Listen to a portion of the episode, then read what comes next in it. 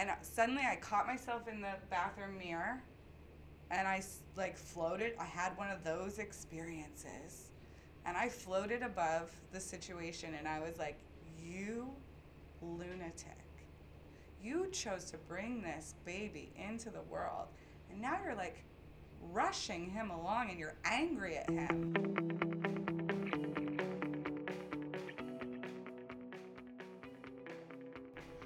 Welcome to Natural Tendencies. I'm your host, Rick Braden. Join us as we hear the real issues affecting real people that truly and deeply impact their work performance anxiety, depression, conflict, marital problems, trauma, grief, and loss. Right here, right now, right on!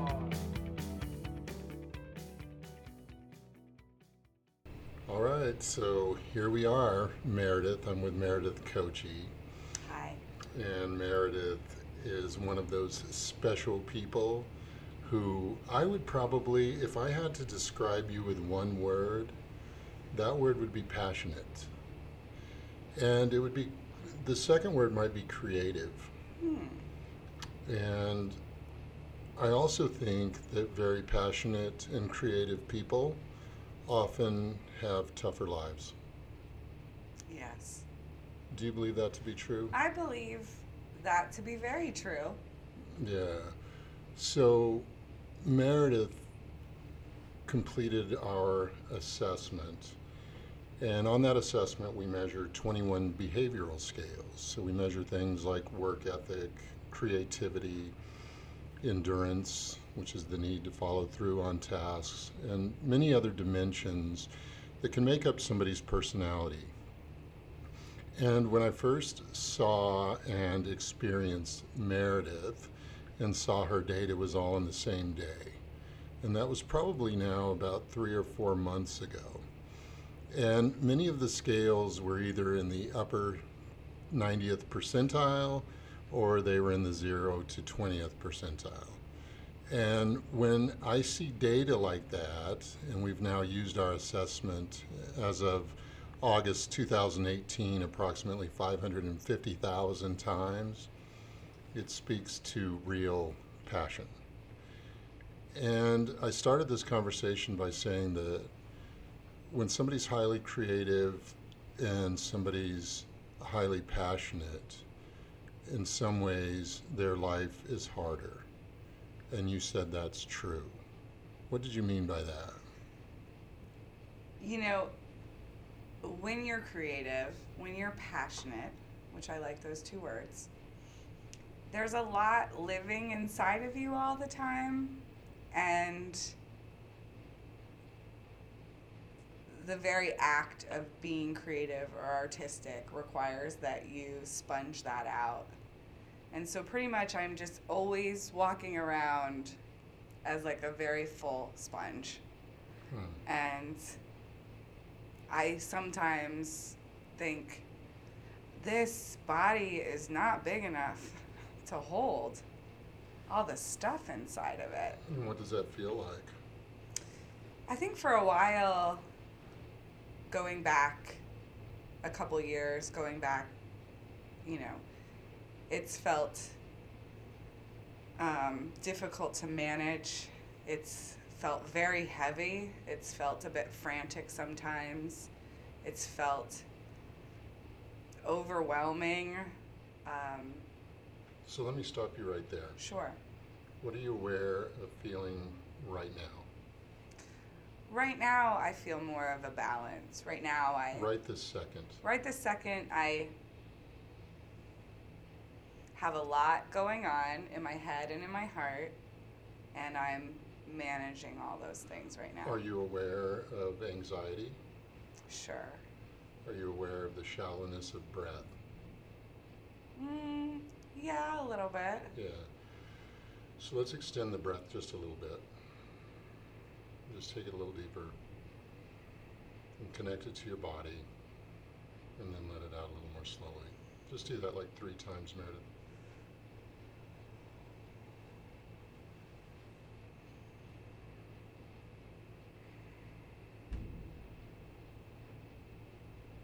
So it seems to me that you're used to functioning at a very high level when the sponge is full. And when the sponge is full, there's probably a lot of pent up energy, there's that anxiety, there may be some insecurity. And I think that's true of every single person. And it's often very true with high creativity and high passion. It's interesting on our assessment, Meredith, we have a range from zero to 100. Somebody who scores a zero in creativity, just the tried and the true systems, standard operating procedures. And there's many roles in the workforce that call for exactly that. And people who are wired that way do well in those jobs like manufacturing and other things where you do the same task in a repeated way. But it's very interesting because one of the words that you have to check to score high on creativity is dissatisfied. So recently I had somebody share with me, I really want to be more creative. And I asked them, Do you? Are you sure? Are you sure? That's a great question, isn't it? Are you sure? Sure you want to access all that? So talk to me about that dissatisfaction. You know, it's a it's sort of a skeptical, cynical approach to systems. You know, I'm a trained journalist, so my curiosity is fairly high, and my skepticism is fairly high. And when I look at a person, when I look at a process, when I look at a product, my creative energy starts bubbling up, and I suddenly see 172 different things at once that maybe could be different. Maybe this can be better. Maybe this can be more impactful. Maybe this can function in another way. Maybe we need to add some fun to this. Maybe, you know, so whenever something comes across, you know, my being, I have a lot going on about it, always. And it's sometimes hard to, it's sometimes just hard to tell people, like, I'm not dissatisfied. I'm just seeing a lot of other things that I think maybe we could try. You know? Um, So you seem right now to be experiencing different kinds of emotions. What's what's rising now? right now, I'm at a at a place for myself where I'm ready to let go of some of some of the heaviness. Right this second. yeah, right this second. I, What heaviness do you want to get rid of? Give me a little more understanding of what that is that you're You know- experiencing right now. Wonderful thunderstorm to accentuate what we're talking about here at Gator I mean, a Lake bolt of lightning just struck down. That's right. So, um, This, this certainly feels like the right time. just, um, yeah, so I would like to just, I've been in the process of unloading recently. What other people think, what other people's judgments, my own self criticism, my own sort of negative self talk that can sometimes rear its head. Um, and I'm just kind of ready to let go of some of the consistent, repetitive stories that I tell myself a lot.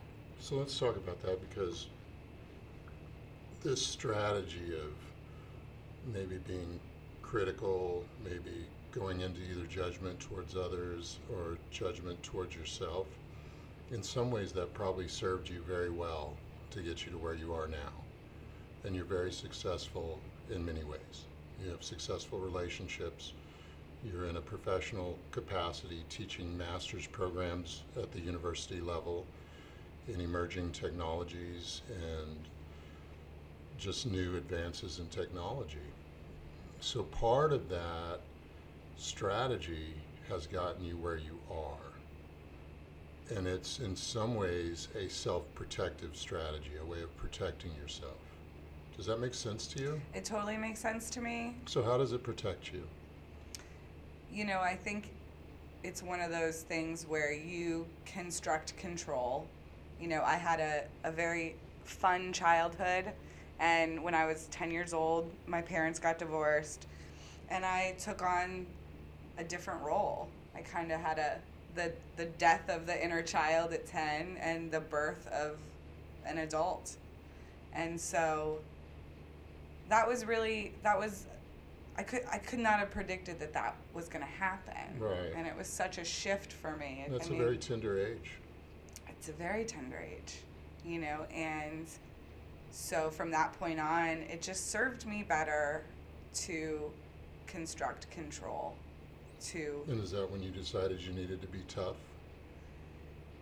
and maybe maybe tough is a word I haven't thought of yet, but yes, it's it's when I decided that I would take control and that I would um, I would not have another shoe drop. I would be storm prepped. Wow. That's a tremendous amount of responsibility for a child that old. And at that age, something inside you would already know that you're not equipped to do that. And that would certainly be a root cause of anxiety. Because Yes. all of a sudden, you're having to take on this sort of adult capacity, the safety and security that you believe to be true shattered and you believed you had to take control. Yeah, because So- if you have that control, then you're prepared. Then you can you can act swiftly, you can manage a situation, you can avoid pain, you know, you can you can carve out a lot of different paths that you're in control of. Yeah, I think so. And so when we look at childhood trauma, and I'm going to go ahead and call this early development trauma, there is certainly the pain side of it, the strategies that a, a young mind develops that may not be the healthiest. But on the flip side, those same types of people, and I think you illustrate this very well, become extremely resilient and develop resources and sensitivities that other people don't have. And one of the most remarkable things that I've discovered, having worked with hundreds of adults who suffered from childhood trauma, is that they become acutely sensitive to other people's moods and changes in the environmental energy and become incredibly sensitive to the most subtle changes. And because of that, when they channel that properly, they can be deeply empathic. And that is truly a gift that I've seen hundreds of times come out of trauma. One of the main strategies, which I think you adopted, is what I'm going to call the tough girl. And that's I'm in control, I've got it together, don't cross me, or there will be a price to pay. Yeah, yeah, I can I can agree with that. It was like a, it was like a tough, funny girl. You know, it it was a whole kind of tool belt of defense mechanisms that are rooted in that trauma. You know, You use the word defense mechanisms. What were you defending against? Where was the attack? people messing with my stuff, people having a direct impact on my environment. You know, that I didn't like the idea that I don't like the idea, but I'm more comfortable with it now that things will change unpredictably. They will change suddenly. They will change, and there will be a crack in the earth, you know, and it will will shake you to a point of not coming back. So I'm going to go ahead and not have that ever happen, which of course is just a complete illusion, you know. But But it's something. yeah, it's, you know, a 10 year old brain Yeah. knows to do Makes that. Makes perfect sense to me. Yeah, and, and I've Seems like a very reasonable strategy for a little girl to adopt. Totally, yes. And that just doesn't serve you as an adult, though. But So once you say that doesn't serve me as an adult, Mm-hmm. try that on. yeah, it doesn't serve me to try to control everything. So now you're talking about letting go. Yes. And something inside you is, is feeling a need to move into another way of being and another way of relating, another identity. Yeah, and I would say it was about two and a half years ago that I kind of hung in this epiphany space with Hung in an epiphany space. yeah i um i used to smoke a lot of cigarettes Yeah. i was like a hardcore journalist and I can see you choking them down. yeah i was Camel like no filters. i like smoked i smoked like cloves for a year because you know that's cool and um, I stopped smoking when I found out I was pregnant, and then I had That's my usually helpful, they yes, say. it is. Turns out My generation, I think they smoke went ahead and amped it up. when you're pregnant. Um, and then after my son was born, um, and he came eight weeks early, so that was kind of a surprise for all of us too. But it wasn't till about he was like 18 months old that I found him. I- I found us in the bathroom together, and I was rushing him through his bath so that I could get out to the patio and smoke a cigarette. And suddenly I caught myself in the bathroom mirror and I like floated. I had one of those experiences. And I floated above the situation and I was like, You lunatic. You chose to bring this baby into the world. And now you're like rushing him along and you're angry at him that you're not out on the patio smoking a cigarette right now. And all that happened. And then the next day, I was like, no more. And I quit smoking cigarettes cold turkey. You know, and so that your love for another it. person transcended your addiction.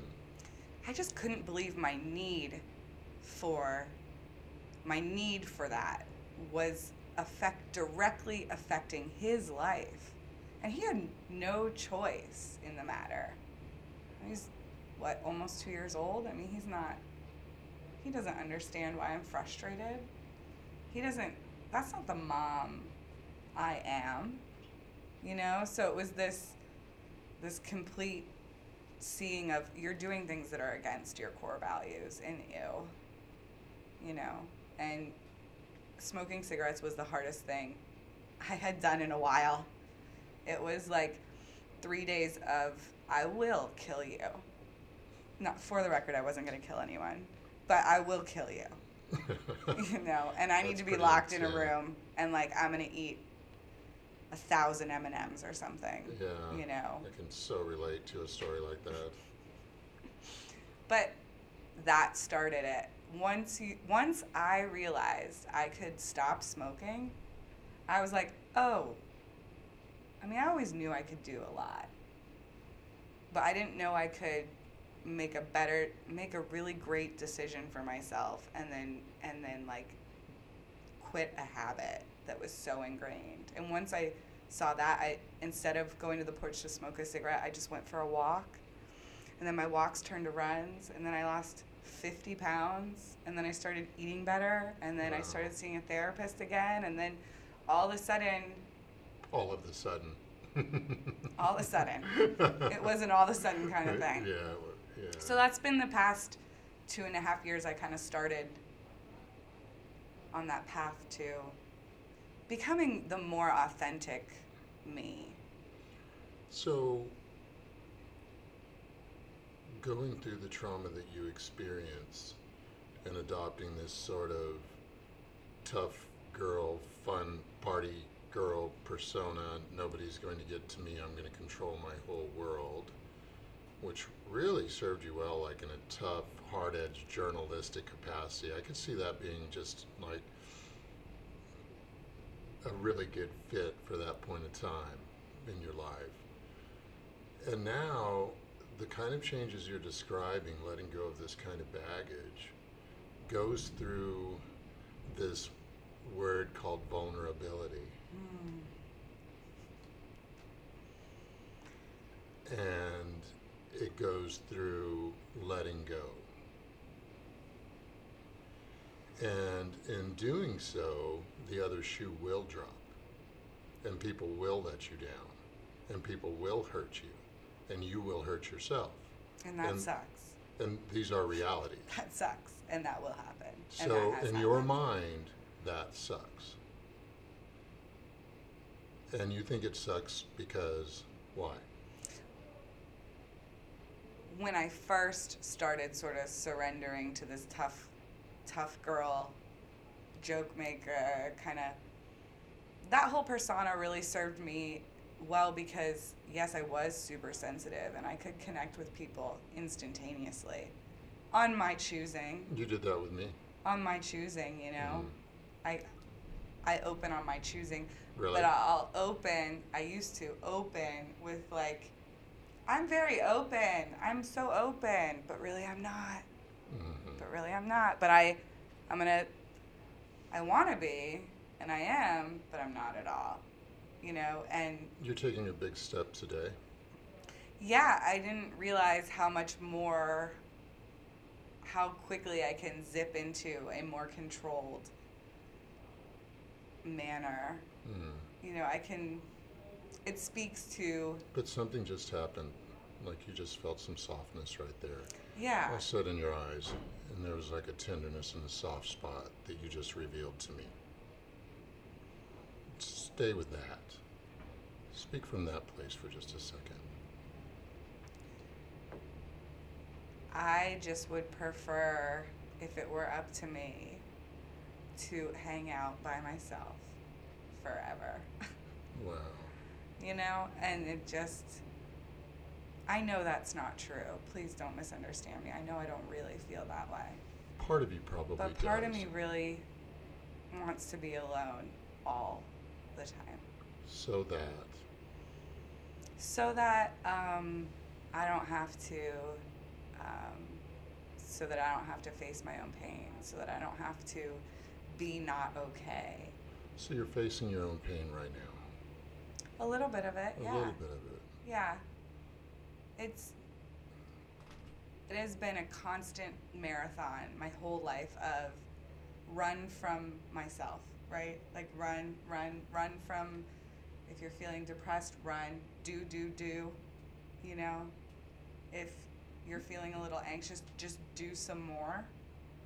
You know, a really achievement based, accomplishment driven remedy for my anxiety. I think it's so common, and then it's rewarded.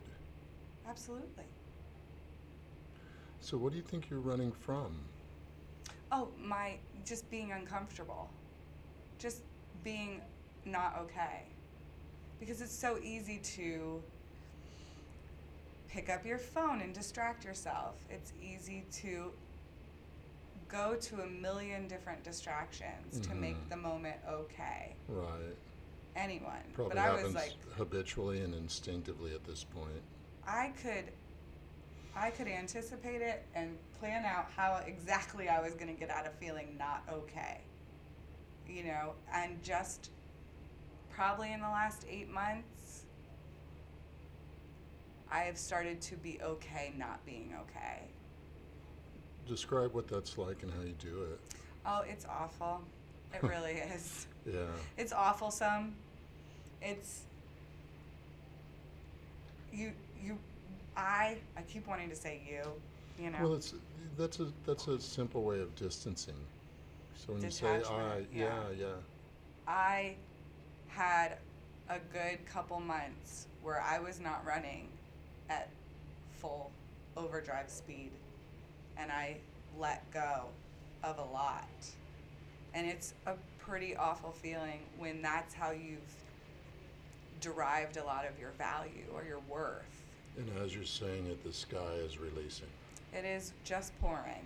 And just as soon as you said it, I am really I- aligned with nature. So. we are nature. We are not separate from nature. Yes. And I believe very strongly that right now nature is supporting our process together and Yeah. what we're doing. Yeah. And it's a real confirmation, and you can see it that way if you want to. It's it's really um, insidious though for a smart person to have some awareness of their themselves. It's it's was hard for me as a creative person, as a an intellectual person, as a developed person, to know know that I'm running. No, I know I'm running. Like, and then to actually stop it though. And, you know, that I had to get through like a couple of months of weird feelings about that. Mm-hmm. So at the core, I think the running is running away from this discovery that there's something that is truly wrong with me. Oh, yeah, I'm truly flawed, yes. and it's going to be revealed, and I'm going to be unlovable. You know, my parents got divorced because my dad, um, my dad is gay. And so doing therapy and, and reflection, you know, there was this, these couple moments when I was a kid and an adolescent where I was like, you know, if my dad just went and did his thing, like I wouldn't have even been here. Like I was Hmm. a mistake, Wow. you know? Which I know is not true. Well, there's a difference in knowing cognitively as an intellectual, as an academic, and there's a different knowing that's in a little girl's heart when these things go down. And children, by nature, are egocentric, and I don't mean that in a negative way. I mean that they tend to think that things happen because of them, hmm and and so that gets really internalized that this is broken because of me or I'm somehow at fault and there's something wrong with me and I have to control it but I can't control it but I have to control it so I try harder and harder and harder and harder and then usually that will result in a burnout and a breakdown at some point Oh yeah, I have like cyclical breakdowns. You can track them. really You know, you can. It's like every six or seven years, I'll have just run way too hard that it catches me, and I have like a cut through moment that's like, mm, I'm in a car accident, break your right foot, you need to sit on the couch. You know, and I openly joke with family and friends like it takes a broken bone to get me to rest. You know, it takes a rejection from a doctoral program at a huge research university to put me down. You know, it it takes a lot, but it will happen eventually, and I know it. You know, and it's just every time has up this last time was probably really hard, but I for the first time had actual like healthy things in place to support me through it um, instead of just running still you know having that breakdown and just running instead of feeling you know so that energy expenditure oh i never thought it would catch up to me and it always did it's a pretty exhausting way to live yeah it's exhausting you're exhausted you're anxious you're who is I am. I was exhausted. I was anxious. I was angry. I was angry. I chose anger a lot. do you still There's more of a pause now. My anger so much. My anger does serve me in beautiful ways, but it also um, really is not good for me. And I found I need a physical separation. So if I'm, I I know when I'm gonna start, and I have to like leave the room, and that's the only way I can get that balance back. And my curriculum in life is that moment between feeling it in here and then releasing it. I'm trying to get that time to extend more. mm-hmm. Because that time used to be feel it, already said it. And then I'd come, I'd beam presently into my body like five sentences in. And I would be like, oh, you've already said a lot of stuff. What'd you say again? I said the unskillful thing that was coming out of my I should hurt. not have talked. Well, it sounds like, and I don't want to minimize the progress because just the ability to recognize when you're about to say or do the angry thing and create space by physically leaving the room is a very elegant, beautiful strategy, Meredith. It only took 36,000 hours of therapy, you know, excruciating mental pain, you know. I I think the day that I'm like really into cooking and it's like a good place for me to do some mindfulness. And I bought these like exquisite spices, right? And my husband and I were at the grocery store with our then probably three and a half year old. And I was in my head. I was not present in the grocery store. I was running something through the processor over and over, probably having conversations in my head with people, thinking about what should have been done. I was not present. And my husband goes and picks up some longhorn steak seasoning. And I, it sounds so silly saying it out loud, but him picking up that seasoning, I was like, are you effing kidding me? I have gorgeous spices at home, and you're gonna get longhorn seasoning? Like, just kill yourself. Like, what are you doing? And in the middle of the aisle, I did a double flick off to him in front of my kid. My voice is elevated, talking about how dare you get longhorn seasoning when I've got a million spices at home that are beautiful. I turn to walk away. There's like six people in the aisle who are just. But you know, at that point, when you're that far into your your trigger, into your anger, you're kind of blacked out, you know. And if you decide to come back, you then have to face the shame of that moment. So Right. I, I, back then, this was you know, a bit ago, I would just stay. It's easier for me to stay in the blackout, to keep yelling, to pound my fist on a wall. Know, it's easier for me to keep that energy going because if I stop and take a moment, then I was going to have to face this heaping pile of you just double flicked your kind, loving husband off in the middle of the grocery store in front of your toddler. You, comma, you lunatic, you know? Mm-hmm. And so now I realize, now through a lot of work, I realize like I can start over anytime. Like I can decide to come back to my body and I can start over anytime. And so now I know I don't bring my child or my husband to the grocery store. I myself. well, no wonder you want to be by yourself. You act like a raging lunatic every time you go out in public. Jesus. Exactly. I've like thrown a box of like kale at him, you know, it's so inappropriate. But now I can, I Oh know man, I would have really now. liked to see that particular scene. I bet the people in the aisles were kind of digging it. Really, You know, it's agreed. They went home that night and they were like, you know, I, There's you know what I somebody saw crazier than store? me. I saw this I'm woman. okay because she's even worse. She chucked kale at her husband because he bought ice cream. She's a lunatic. And the funny part was, is I was just seeking to control him, but I couldn't control myself.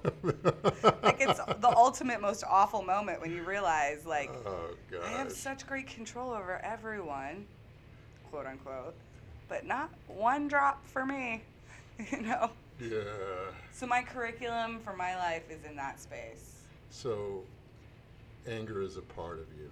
Oh yes, it's part of my creativity too. So that's very interesting you say that. And shame Yes. is a part of you. And anxiety. So, have you ever considered what it might look like to honor those parts of you? Yes. I I honor those parts of me because the storm happened. There's impact from the storm, but that impact wasn't all bad. You know, sometimes things have to be stirred up a bit.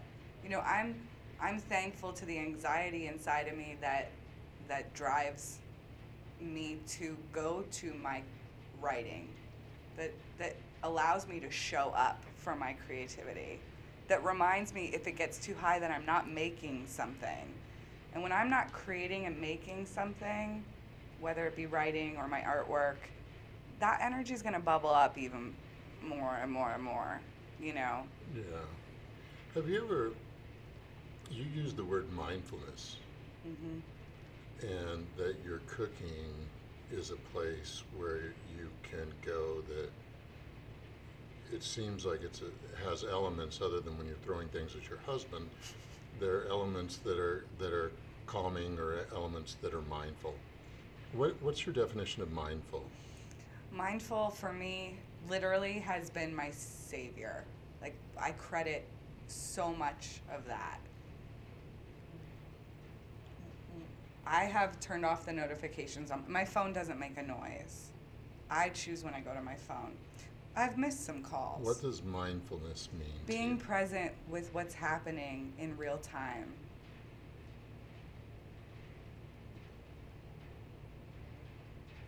experiencing flow sometimes Right. So, how would you bring mindfulness to your anger and to your anxiety? Well, I use it as a grounding tool, you know, where I can, the observer part of me Hmm. says, hey, you're starting to think a lot. Your, your brain's starting to eat itself a little. Hey, you're, uh, you're mad. You want to say something. You're about there. Breathe. Look at something else. Get up and walk away. To walk away from that, you have to be mindful. If you're anything else, if I'm anything else, I'll stay in that moment. Yeah. Very aware awareness. Chopping vegetables. Watching every line go down. Something that I do, mindfulness, something that I do that stops all the other, all the spongy stuff. There's so many things going on. It stops it for a Yeah. bit, which is a nice feeling. Very much so. Yeah. So, there's clearly within that a redirection of focus. And there's an attention to detail onto something other than what's feeling so disruptive inside of you. This is part of how you manage it, is what I'm hearing. Yeah, and honestly, anger made me feel powerful and like I had control. Hmm.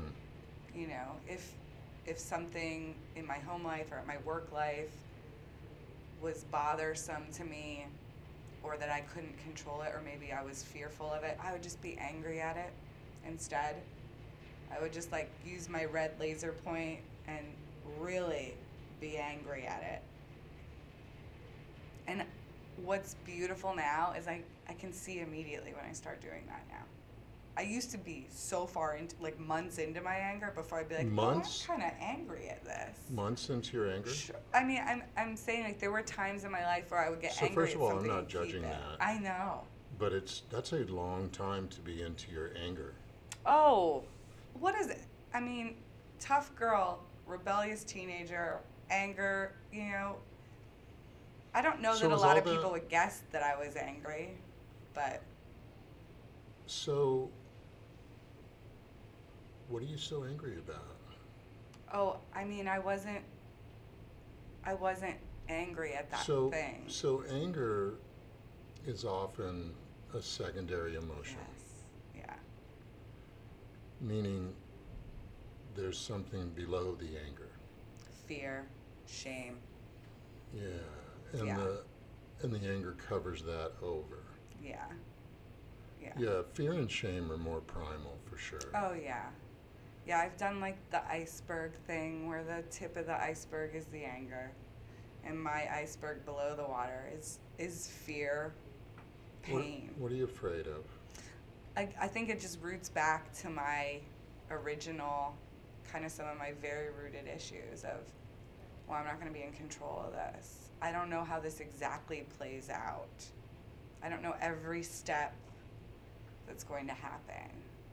And and that is not does not serve me to to get caught up in.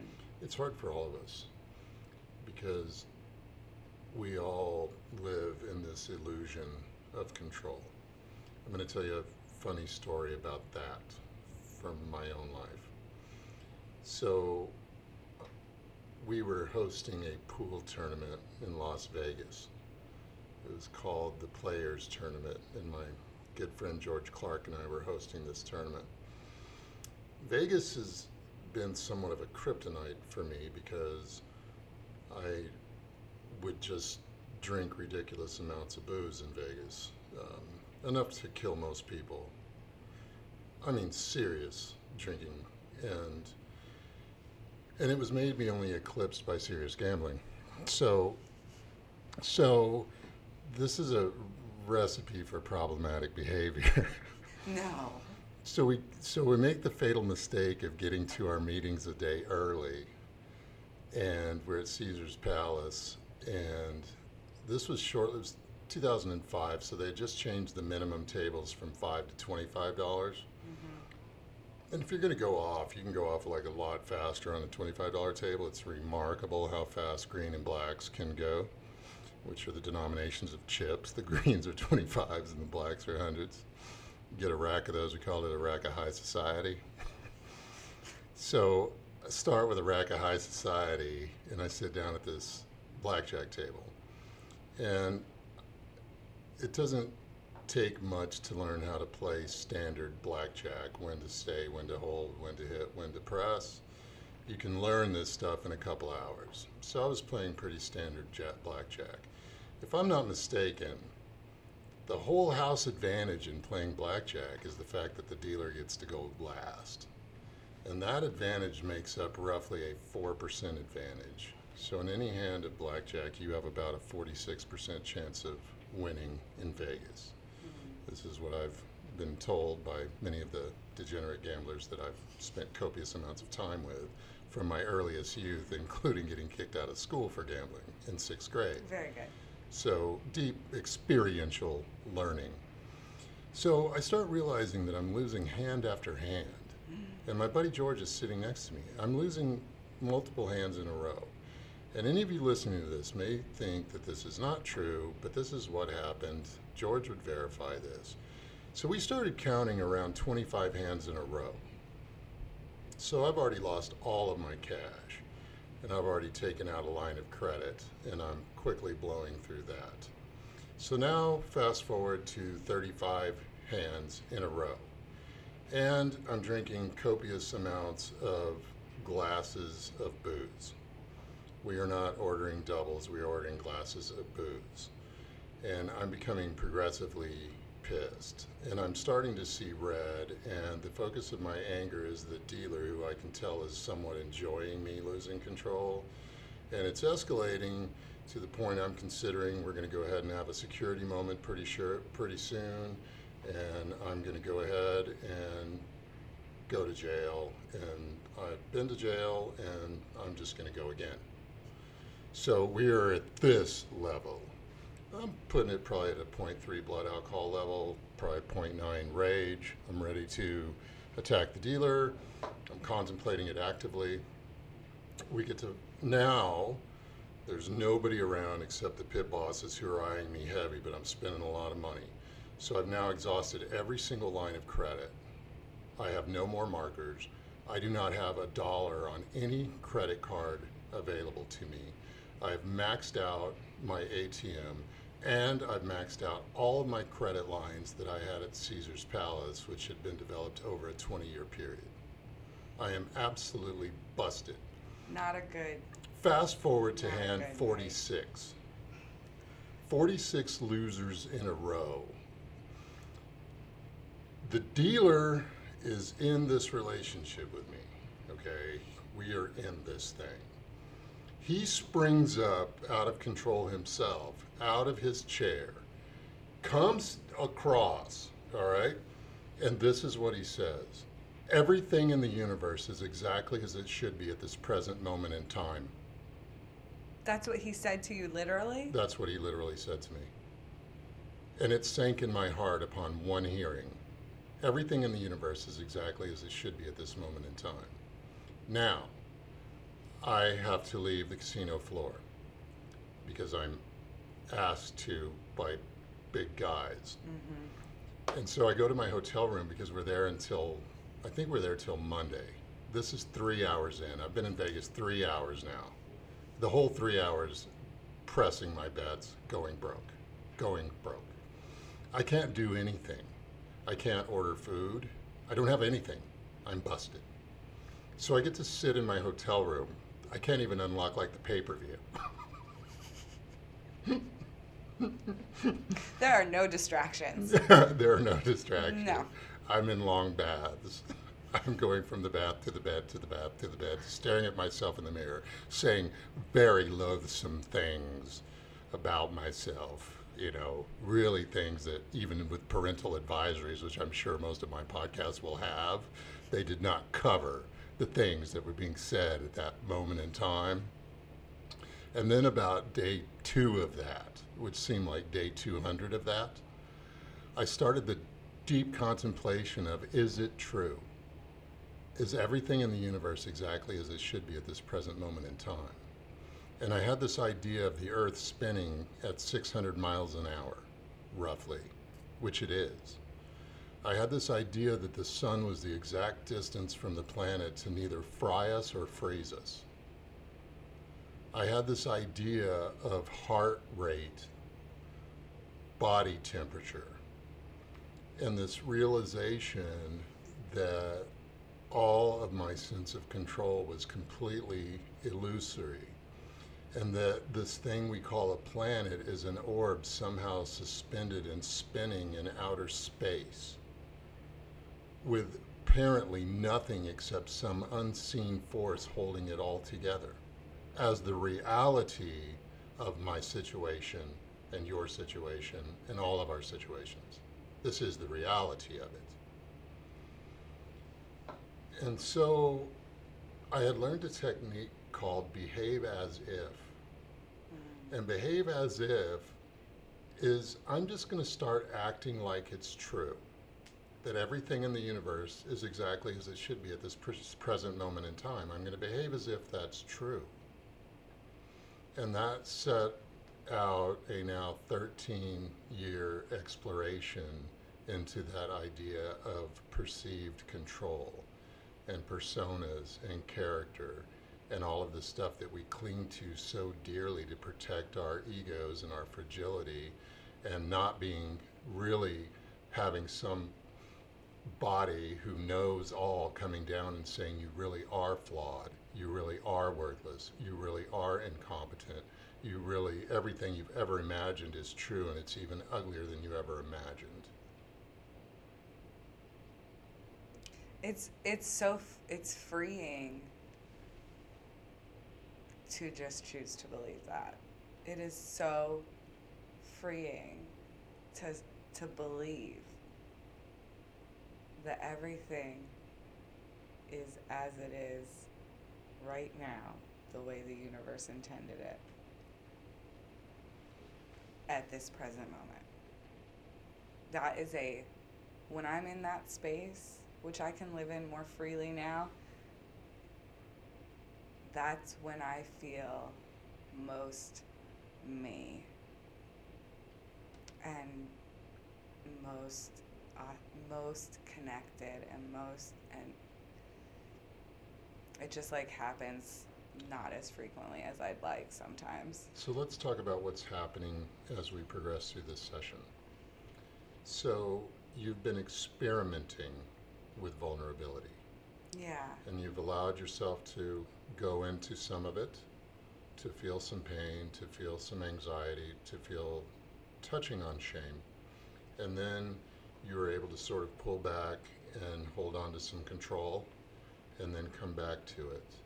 And I think that's a really healthy way to approach it, Meredith, because we don't have to just be 100% vulnerable and 100% embrace our shame or our anger, all of that at once. But in a safe environment with people who care deeply about you, we can move into it a little bit, get out of the comfort zone, which you're doing by coming in and doing this and letting us share this with the world. You're doing that. And then you can back out to a safer place. And then as you do that, that comfort zone and that willingness to be vulnerable starts to expand. And so does your capacity and your tolerance to handle anxiety or handle these very difficult emotions and bring some level of mindfulness to it. But that sort of approach, take a little risk, step back, that's exactly what happens in a healthy childhood. You'll see the toddler, two years old, they won't go very far from the mother or the father. And then if there's safety and they see, oh, mom's there, dad's there, it's okay, they'll start to venture further. And then they'll start to venture further. And so their comfort zone starts to expand. So I very much recommend that same kind of natural developmental approach to working with these very difficult emotions. It's sort of touch into them, go go out there somewhat, but then come back to some safety. And as you do that sort of expand and retract, it starts to get further and further and further to the point where when you're in shame, you can be in shame. And yes. it doesn't necessarily have to go to anger. Yes. It, I, I feel more roomier now. When my anxiety is really high, regularly, I feel it feels like I don't have much. It feels very pointy and like there's not much space. It's tight and constricted. It's real tight, and now I feel. I just feel like there's a little more room for that now. Yeah. And really, for me, a lot more room than there used to be. Yeah, that's wonderful. So you're very much progressing on this path. Give me time. You have time. I'll get there. I believe you. So, what are you experiencing right now in your body? Now I feel like we should start the podcast episode. I think this is probably a really good time to finish this session. That's right. Thank, Thank you, you so much. I appreciate it.